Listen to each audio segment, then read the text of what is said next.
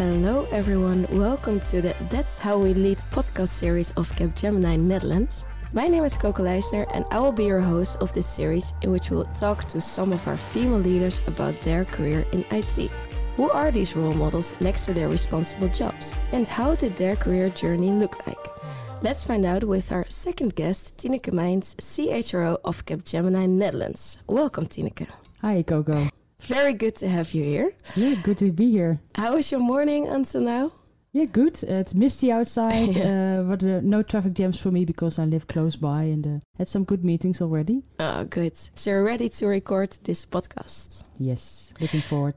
Then let's start with the first question. But before we're going to talk about your career, let's talk about who you are. Because people now know you as the CHRO of Capgemini Netherlands, but I know you're also a proud mother and wife. So suppose you were to ask your family members to describe you, what would they then say? Oh, nice question. well, first of all, I'm almost 45 years old. I was born in 1977 and married to Henk Jan, and we have three daughters together between the age of 18 until 12. And if they would describe me, my kids, they would say I'm caring, warm, with attention to their needs, passionate, but also a multitasker um, and creative. I like to um, do crochet for even uh, after a busy day, uh, do oh. some handwork and uh, and so on. And nice. my husband, I think the same. And I hope people recognize me in this description as well at work because I, I try to be the same person uh, at home as, as I am at the office. Yeah. And that creativity, do you also do that with the daughters? Yeah, I did. And they, they like to paint, for instance, or draw. Okay but not the wool stuff. No, no. but I can. I teach them. Ah, yeah, nice. nice. Well, it's good to know also a little bit about your personality and how that translates itself also to your job.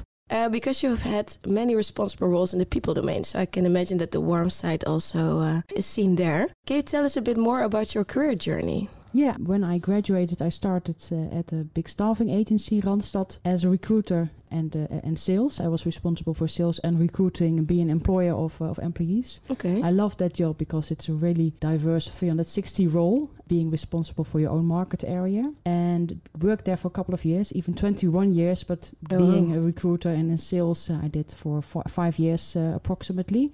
I like to uh, to engage with clients and do um, very complex delivery projects. And after a couple of years, I recognized that I was asked for a lot of new roles.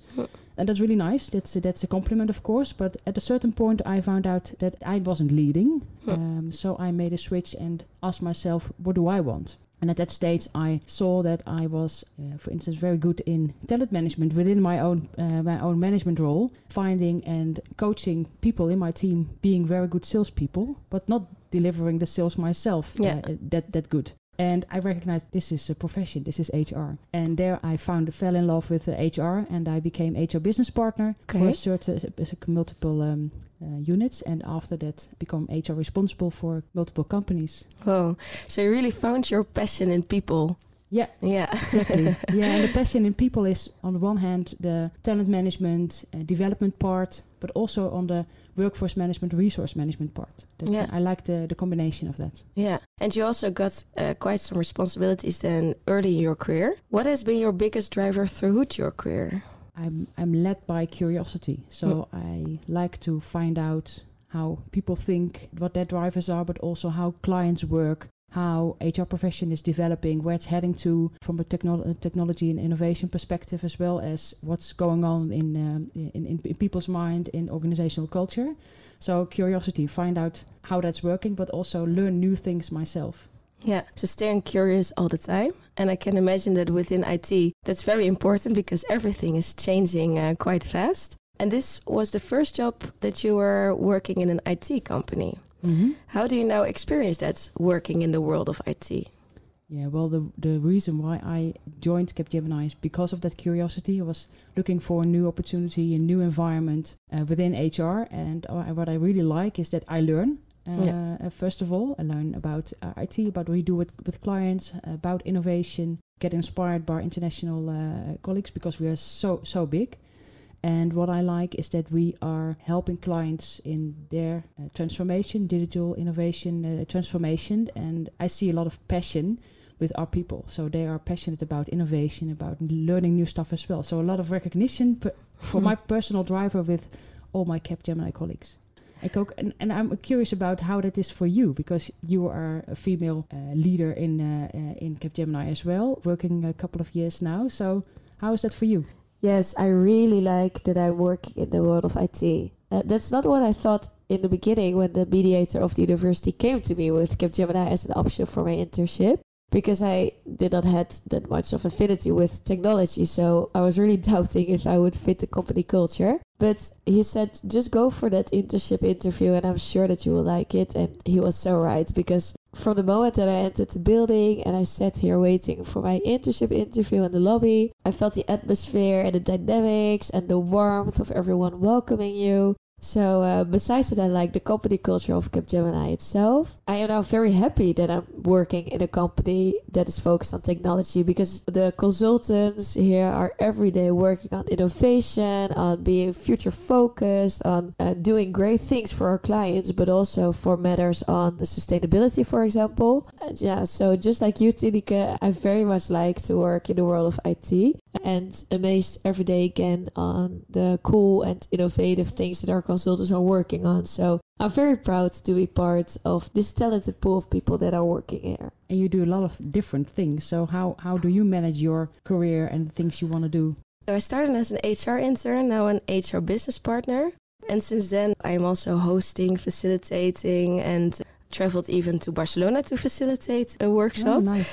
So yeah, my role is growing horizontally in, in many directions. And that really amazed me about Capgemini, that this company looks at your talents and your capabilities, but also your aspirations and dreams. And uh, if that is outside your current role, then people are very happy to think along to see what other opportunities are there to build on your aspirations and dreams. So um, yeah, looking forward to see what it will bring again mm. next year. Great. yeah. So thank you for the question, Tineke. That's more about IT.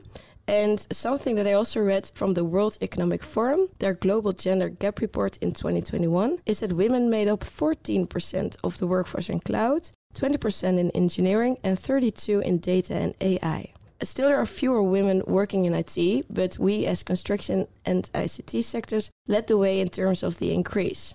What do you think is needed to continue this positive trend? Yeah, this is something that's on my, on my heart and on my attention uh, almost on a daily basis. Within Capgemini, the Netherlands, we are now at 23% uh, women balance. Okay, good. So uh, I think we're doing good compared yeah. to these numbers, but yeah. we our ambition is to get to be uh, 30 at 30 percent, 70 percent men, uh, 30 percent women, uh, and we are we have plans to to go there. And I think what what we should do and what our challenge is is that uh, we overcome our biases, all of us that we don't assume what career opportunities or career demands are for women instead of uh, uh, of men. And for instance, that the bias that IT is only for men and not for women, and tech is not for women. That's that's bullshit. Yeah. Sorry for my uh, yeah. And what is Capgemini so far doing to build diverse teams? Yeah, we're doing a lot, and I think it's needed to do a lot to put focus and attention to uh, to this topic, and not only on gender, but on uh, being an inclusive and diverse organization as a whole. Yeah, because we know that a diverse uh, organization is better organization to work with, but also more successful organization. So. Yeah becoming even more diverse, but also when you are diverse, an organization where it's good to be and to uh, you, you you feel safe and you feel you can be yourself. Uh, and we're doing a lot. So, for instance, on the gender, we have uh, women at Capgemini facilities, organizing lots of events. One of the biggest things we are doing right now is unconscious bias program for all our Capgemini colleagues, including leadership team. So we all have biases, and we all need to be aware that, that we have them, and that we uh, we can take care of that. Eh? That we yeah. can act and choose to to uh, act uh, differently, and also start a conversation about about it. That's even more important is to have a conversation about it. Um, how do you think, and how do I think, and how how do we act? And we have four in, uh, DNI communities. I'm very proud of that. It's from colleagues for colleagues, and they have so much impact. That's not only the gender uh, balance community, but also the rainbow community, the religion and culture community, and the capability community. Uh, and they are lo- doing a lot of things uh, for, for us and inspiring us for everyone, actually. Yeah, so we have programs that are organized by Capgemini with unconscious bias uh, program, but also many initiatives from the employees itself. So yeah. it's uh, both ways. So yeah. that's that's very good. Last episode, we had Janine Peek, our managing director, as our guest, and she had a question for you. She also nominated you to be here today, but she also was wondering about your personal experience with equal chances. For example, have you ever been passed over for a job, or did you experience that in any other context? Oh, good question. Yes, I have as I told, I, I've uh, I'm blessed with uh, three beautiful daughters, and uh, I went on maternity leave three times, and actually was in different roles in each time I went on maternity leave, and and got back to the workforce. And all the three times I was ignored or not was assumed by my manager, for instance, Tineke is not inter- interested in this project or in this new opportunity, not being asked. Mm. and also assuming that I need to become myself or whatever that means or that I want to take it at a slow pace. And even if that was the case it wasn't but if that was the case I w- please ask me. So I learned from that as well because it's not okay of course. Uh, mm-hmm. uh, just ask and uh, have a conversation about it. But I learned to speak out more and to be more verbal about yeah what I want. I don't I don't know and I didn't know exactly what my next step or my next role will be. But that's fine. And I think a lot of colleagues are looking for that answer as well. Maybe you never find it. Yeah. But you can speak about what drives you, what inspires you, and which way you want to go. At least, I, I you, most of us know the direction, and if you share it with others, people tend, especially within Capgemini, tend to want to help you. Yeah, yeah. yeah. That's really true. If you just speak out loud, you almost get ambassadors looking around for you yeah. to see what next opportunity for you could be there. That's also a little bit related to perhaps the next question that I had, because you are now having a, a very fine career path already, but you were also a young Tineke once uh, entering the work field. What kind of advice do you have to current young emerging female professionals? When I was young, yeah. yeah, I, I I tapped on it already. Be transparent about what you like and where you want to go to, and don't be insecure about what others will will say. So I can share an uh, an example. When I was HR business partner, I was curious and I was feeling that I that I wanted to take on a new step. And as a lot of female talents do within our organization as well, it's like, yeah, I don't fit the requirements of this new role 100%, mm. uh, even if it's 80%, people say, uh, tend to think, no, that's not for me. And I had the same. And I was really insecure and I was really a little bit nervous even to talk to my manager at that time and said, well, my next, I would like to lead HR. Uh, I think now, and I'm ready for that step. What do you think? And we had such a great conversation because um, the outcome was that I got feedback where she was seeing me in that role, but also where she wasn't, and hmm. that's that's not nice to hear, of course, because you want you want an ex- applause, like oh great for you, let's make it possible. Yeah. But uh, I worked on that feedback, and uh, within three months, even I got uh, got the role of oh, HR wow. director at Yacht. So um, just be transparent and don't hesitate. Don't care about what the response is if people are not recognized. Uh, yeah. Uh, recognizing, just just share it. Yeah, and keep on having the the queer conversations. I think uh, exactly. Yeah, that yeah. also helps. Okay, many good tips, good advice. That already brings us at the end of the podcast. And I was wondering which female leader you would like to nominate as the next guest for here at the table. I would I work closely together with Annette Harmsen. She is head of practices at application services.